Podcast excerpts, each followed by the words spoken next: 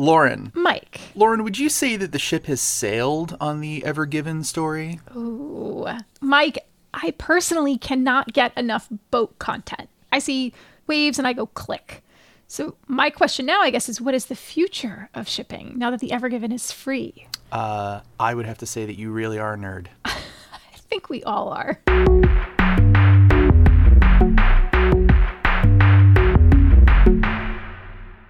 Hi, everyone. Welcome to Gadget Lab. I am Michael Calore, a senior editor at Wired. And I'm Lauren Goode. I'm a senior writer at Wired. We are also joined this week by Wired's transportation writer, Aarian Marshall. Hello. Welcome back to the show. It's so good to have you here. It's so good to be here once again. So, you might have heard about the big boat that got stuck in the Suez Canal last week. It was only one of the biggest stories on the internet. The cargo freighter Ever Given was cruising through the canal when it ran aground, drifted sideways, and got stuck there, completely blocking one of the world's major shipping routes. The giant freighter stayed stuck for a long time six whole days. That whole time, no other boats could get past the Ever Given, the shipping industry scrambled to figure out what to do, and global trade was thrown into chaos. On Monday of this week, the ship was set free, trade started moving again, and the flood of hilarious memes on the internet is now slowing to a trickle. but I'm bum. Sorry, go ahead. But the fallout of this fiasco will be felt for weeks and months to come. So later in the show, we're going to talk about how the shipping industry might hopefully avoid this kind of silly catastrophe in the future.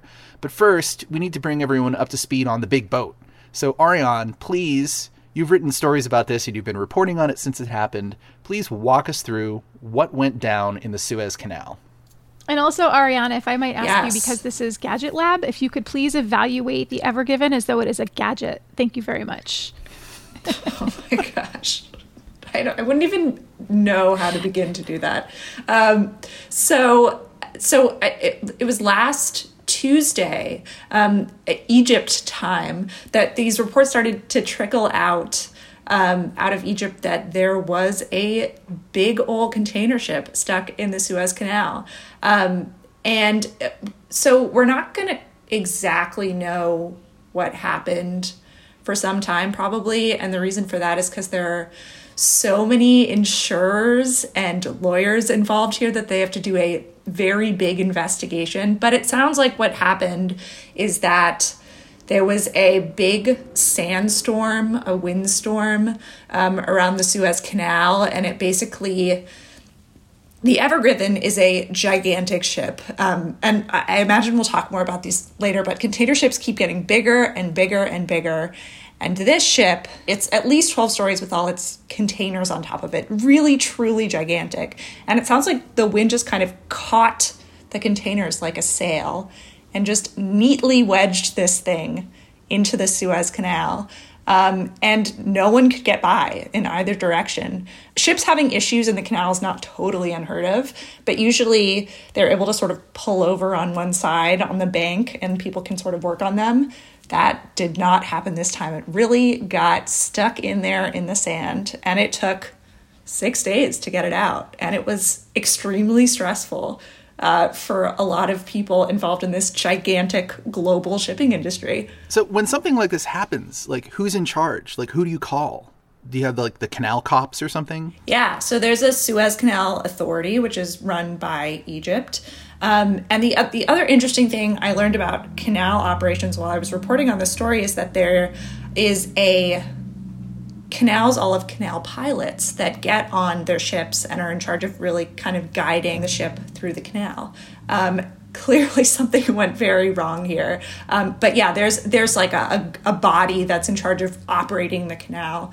Um, and yes, they, they had to act as canal cops and construction people uh, to to get this this ship out of trouble And what exactly was on the ship? it's not totally clear everything that's on it because these are private companies and they're not necessarily all scrambling to say like oh my shipment of golf carts uh, or whatever whatever's on there um, got got stuck we know that uh, the ship was going from China to Northern Europe. Its next stop was Rotterdam in the Netherlands. And we know at least some of the things that were on there. So, according to some records um, that an analyst I talked to got a hold of, there was some ginger on there. There were some men's tracksuits. There was some children's clothing. Um, but uh, but you can kind of guess um, that there was really everything that is made in Asia, which is everything, um, might have been on here. A huge mix of stuff. We also know that on the um, uh, you know, so many ships were stuck behind the Ever Given, both in the Mediterranean um, and on the other side towards Asia. Um, there was livestock stuck, like living beings stuck on ships, um, which is really sad. There was at least a hundred 130,000 sheep that were supposed to go towards Romania. So, like, literally anything you can think of was at, either on the Ever Given or on ships that were trapped by the Ever Given. That's pretty bad. Oh, no. Nice. No, no. I'm sorry. No, no, no. okay, so once the ship gets stuck and there are people or equipment who are sent out to try to free the ship, who ultimately pays for that? Where does that funding come from? So, so that's a great question. I, I don't entirely know the answer to it. I imagine it's the Canal Authority, but I don't know for sure. Um, I do know that the Canal Authority had a lot of has a lot of things ready in the canal to deal with situations. Um, for example, they have uh, a bunch of tugboats standing by, ready to deal with stuff. Um, you know, like construction equipment standing by to deal with stuff. There was at least twelve tugboats that were at uh, you know at different points either pulling or pushing this ship. So they you know they had some stuff ready. This is you know, minor incidents happen sometimes. They're ready to deal with those. But this was such a weird freak thing. Um, you know, they had to call in a specialized salvage crew um, that, you know, people that specifically deal with fixing chips in place and, uh, you know, making sure everything is okay, making sure the equipment isn't going to hurt anyone. Um, it's a it's a whole sort of infrastructure there, an industry dedicated to to helping ships be their best selves. One of the uh, responses that we saw to the incident was, um, you know, earth moving equipment because uh, the ship ran into the sandy shore of the Suez Canal. They were digging up the sand. Uh, and we saw this photograph of like an earth mover digging away at the Suez Canal with a giant ship standing right next to it. And that birthed a lot of memes. Uh, there was also, I think it was the Egypt Canal Authority who put together these like sizzle reels of showing oh, like no. the officials like doing their job. Yeah, amazing, amazing content out of out of Egypt this past week. Um, but yeah, they brought in dredgers to to make the canal wider. Um, a lot of stuff. And yeah, the uh, sizzle reels of like a lot of guys in suits, kind of like with their hands on their hips, looking up and being like, that ship is stuck, um, which I really appreciated. What was like your, the Michael was... Bay music in the background? yeah. What was your favorite meme, both of you? I can't remember any specific ones. My mind is like a, I don't know, Swiss cheese at this point. I liked the one that showed the boat and said it said COVID nineteen pandemic on it, and then I think like the digger was like you know one session with my therapist or something like that. I thought was pretty good. My favorite meme was uh, it was a recreation of the front cover of the the Slint album. So there's this famous front cover of an album by a band named Slint. It's like an indie rock legend with the four band members in in a, like a body of water, and somebody had photoshopped the boat behind them in the background. Uh, that was my favorite. That is so perfect for you, Mike. It really is. It's why I brought it, really, it as an example. Very, very on brand. Okay. So, Aarian, uh, you mentioned that boats are getting bigger, right? And I imagine that's because our shiploads are increasing. So, what's the thought process behind having these kinds of freighters just become larger and larger versus, I don't know, increasing frequency of shipping or some other solution? Yeah, it's it's an efficiency thing. Um, it is, uh, you know, easier for people to load um, travel on and then unload these gigantic ships versus, you know, at port having a bunch of tiny ships come in and out.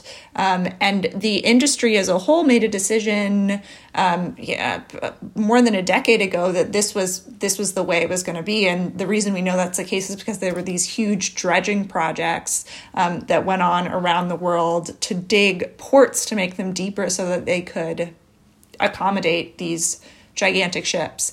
But it, it is true that this is really something that's sort of blown up in the past few years. That Ever Given, um, when it made its debut in 2018, which is not that long ago, um, was one of the biggest container ships in the world. It is big enough to carry uh, over 20,000 20 foot equivalent units. So but that's just the metric they use in the shipping industry, but that's basically like 20, 20 foot shipping containers really big.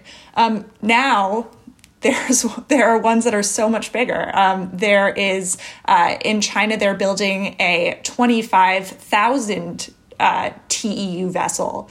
Um, so so they keep getting bigger and bigger, and it, it seems like down the line they're going to have to keep dredging these ports uh, to make them deeper. So uh, there's going to be some infrastructure that needs to be realigned uh, to deal with this. But uh, it, in all, it just seems like it's it's more efficient. Um, everyone wants to get more efficient.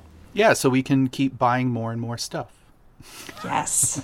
All right. Well, let's take a break right now. And when we come back, we're going to talk about how this incident is going to change the maritime shipping industry in the future.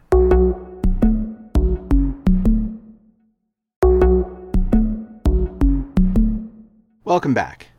So, the Ever Given has been freed, and the Suez Canal is once again open for business, but it's clear from this debacle that the shipping industry has some issues. If the system falters when one boat blocks one trade route, it might be time to rethink our approach to global shipping. Luckily, experts and technologists are already working on that, Aarian, can you tell us what kinds of lessons the experts are taking away from this? Yeah, so there are definitely a few. I think one, a conversation that's been happening for a while, and I imagine will only become more important going forward, is this question of well, should these ships be getting as big as they are? Do we need these gigantic ships? Is there a better way to go? Um, and some of that is a result of questioning what happens when, just in terms of physics, when you have a huge square thing that's a, uh, hundreds of thousands of tons on the water. Uh, is that safe? Um, the, the interesting thing about container ships is that, um, you know, the Ever Given, really big, uh, as as long as more than four football fields there were probably only about 24 people on that ship. Um, there aren't a ton of people on these, um, which is good for efficiency and uh, keeping things cheap. Um, but it also, you know, if something goes wrong, it means that there's not a lot of people there to deal with it. Um, so there are these big questions about okay, should these ships be as big as they are right now. So, has um, the now year long pandemic affected uh, the shipping industry and the way they approach this stuff? Oh man, yes, definitely. So, something that's happened um, during the pandemic, particularly in North America, is uh, you know not everyone is is doing well economically for sure. We're in a recession, but the people who do have money are not spending it on going out to dinner or going on vacations. They're just like buying stuff. I know that I personally am talking from a little home office that I have had to create out of furniture that I've ordered online um, that I didn't have before because I went to an office before. Um, and, and a ton of people have done that. And that requires shipping. Uh, the other thing that's happening is that uh, cargo flights were stopped at the beginning of the pandemic because of uh, you know, issues with the virus, the shipping industry was able to keep going. Um, so there's these huge ships that are now even more filled than they usually are coming over from Asia. And there are all these traffic jams at ports. There's been a huge traffic jam outside of the port of LA for a long time, port of Long Beach, uh, in Oakland, in California. Um, so, a lot going on in the shipping industry during the pandemic. Another result is that there's actually this worldwide container shortage. Like, there are only so many containers in the world, um, and they're all stuck in North America right now. And so there's a lot of ships traveling from North America back to Asia that have just like empty containers on them because there's not as much stuff going from North America to Asia. So it's really kind of reordered the way that this gigantic industry is working. You've done some reporting on how things could change, innovation, basically, in the shipping industry. And I want to get into some of the specifics of that. But first, maybe talk a little bit about where that innovation is ultimately going to come from. Yeah, so I think I think the place where we've seen the most innovation so far in the maritime industry is from the public sector. We've seen the US Navy make some investments into, you know, what does an autonomous ship look like? What, how could we use that? Um, how could that benefit us? Um, the National Oceanic and Atmospheric Administration, NOAA, has also made some investments here. Um, but based on some conversations I've been having with people who focus on uh, on the maritime industry, um, there's there's actually not a ton of private interest so far uh, investing in new technologies. Um, for example, using artificial intelligence to help the people who pilot ships have more situational awareness or awareness of weather conditions. Um, all that stuff happens on a base level, but but folks I've talked to say there's a lot of potential to really up the game in the maritime industry. It's just about getting, uh, you know, VC people interested in this thing. It'll be interesting to see whether this incident in the Suez Canal, which which created so much interest in what's often a really overlooked industry, will translate into more funding for maritime technology. Maybe we should stage a boat traffic jam off the coast of Miami and then all the VCs who have moved there will become very interested in it. Yes, something that like screws up the berries schedule. Yes. we have a plan. Um, so a lot of the, the operations of the shipping industry comes down to logistics, right? Like deciding where resources get allocated, which ships go which way. Uh, who's who's doing the the big work in logistics these days? Yeah, so um, I'd say the big name in logistics is probably Flexport, which uh, is a company that uses like novel data sources to give more insight into how the supply chain is working. Something interesting that I learned about while reporting on the container shipping industry is just how few sensors and uh, tracking technologies exist in this industry. It's all technology that's out there and that's used in other sorts of logistics industries. But for sh- shipping, for some reason, I think in part because of the really tight margins, doesn't generally invest in figuring out exactly where all the goods are at exactly every point of the supply chain. And I think there are some startups, companies out there that really see that as a business opportunity. I imagine it's probably also harder because it's a global system, right? Like in the US, you know, you have the US Department of Transportation, which can tell you the location of any vehicle that's that's like a, a government owned or government operated vehicle at any time because everything is so loaded with sensors. But, you know, communication of data between governments like data transparency between governments has always been an issue. Yeah, definitely. And like data standards, making sure it's in the right form so that it's readable on for everyone. Um, I think there are just some issues that still need to be hammered out. So we also ran a story on Wired.com this week about the ways in which sensors could be used on giant ships to track tsunamis. And these aren't the necessarily the kinds of tsunami events that are, you know, the stuff of nightmares that are real and happen in coastal zones, but more the tsunamis that happen out in the middle of the ocean and are hard for scientists and researchers to track. But if you have sensors attached to these ships, they might be able to, over time, um, measure this sort of gradual rise in ocean levels to indicate, okay, maybe a tsunami happened there. And I'm wondering about sensors and chips in general and whether or not using these kinds of tracking devices could help prevent what what just happened with the Ever Given. Like if there was something that picked up the wind well in advance or some other pattern in the ocean before it headed into the canal. Yeah, I don't I don't exactly know the answer to this that question. I suspect that that kind of technology is better for ships that are just out in the open ocean and dealing with the, the mysteries of what goes on there. The the Suez Canal is is pretty narrow, and this seemed to be a kind of freaks accident. But I think I think your um, that story is great, and I think it raises a lot of interesting questions about whether there are things to be measured out in the ocean that would you know, not only make the shipping industry more efficient, which is obviously a huge uh, priority for them, but also make it safer.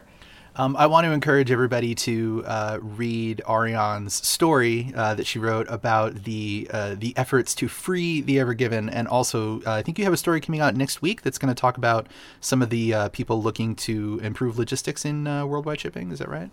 Indeed. Excellent. So you can all look forward to that. You can also look forward to our recommendations, which we are going to do after this break.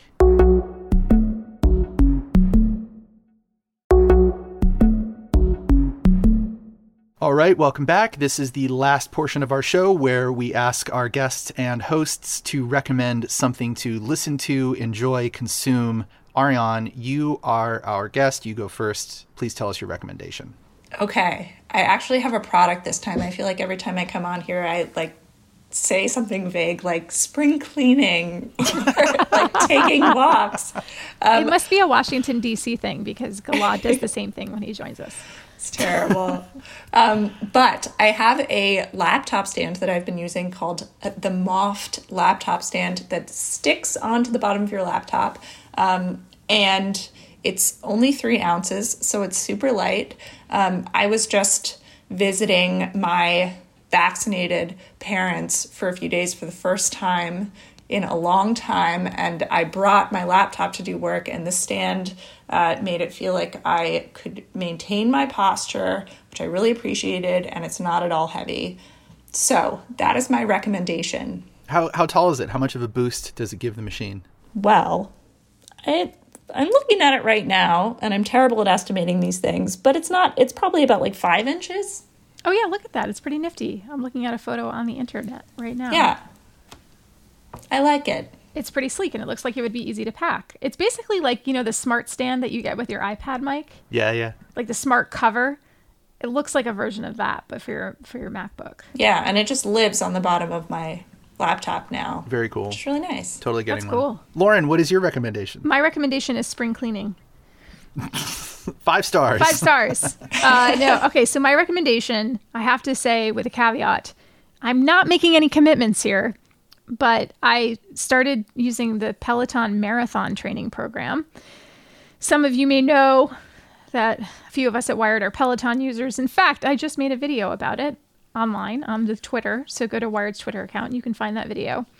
But uh, you can you don't have to have the Peloton treadmill or bike in order to use the mobile app. And so on the mobile app, there are a bunch of different workouts and there are programs. And one of the programs is, you know, the road to 26.2. It breaks it into two parts. It's really designed for first time marathon runners. I have never run a marathon before.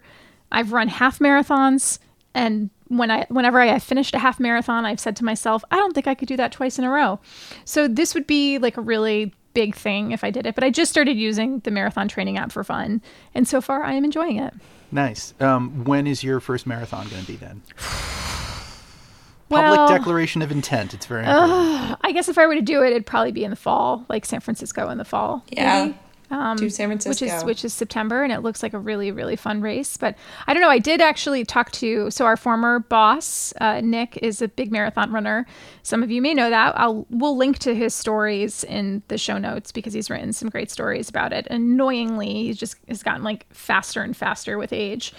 But um, I said to him recently. Uh, so Nick, like I'm looking at this program and I'm wondering, is it normal to think you want to do a marathon and then look at the program and think, "Oh, this sucks?"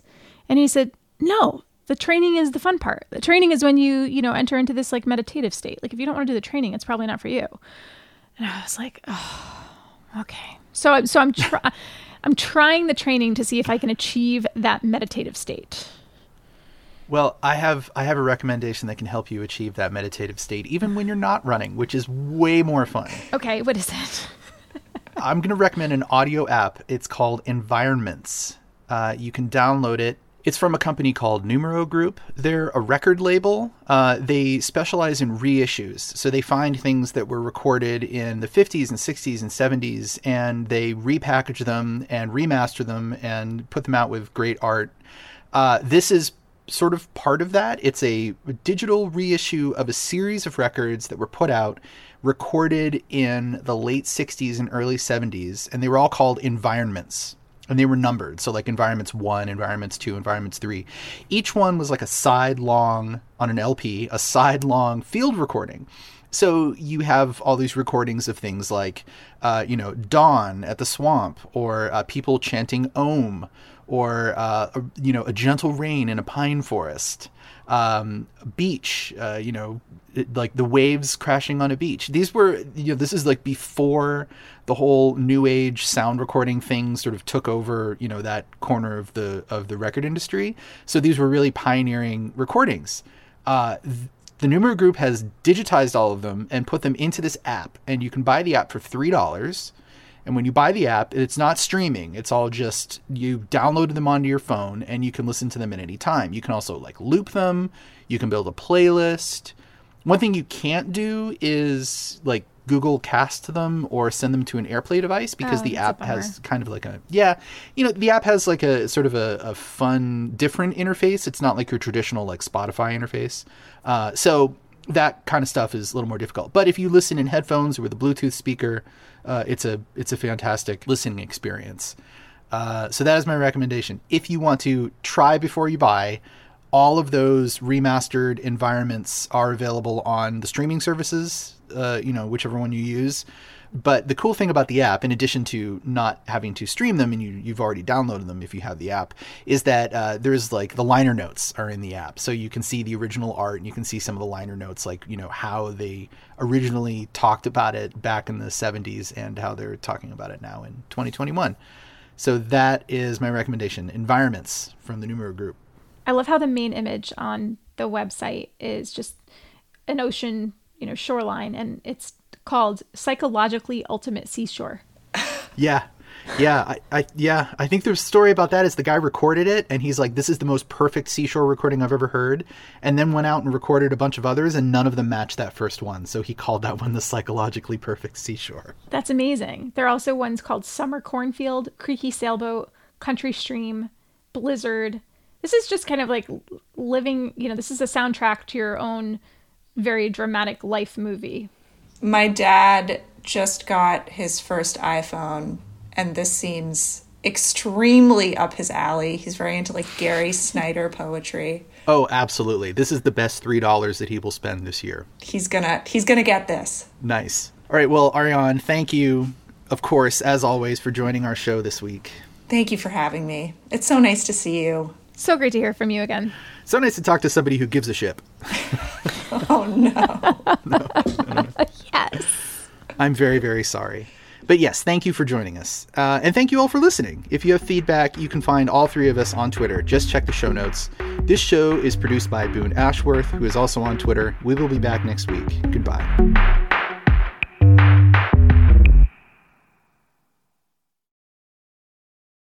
Hi, everyone. Michael from Gadget Lab here.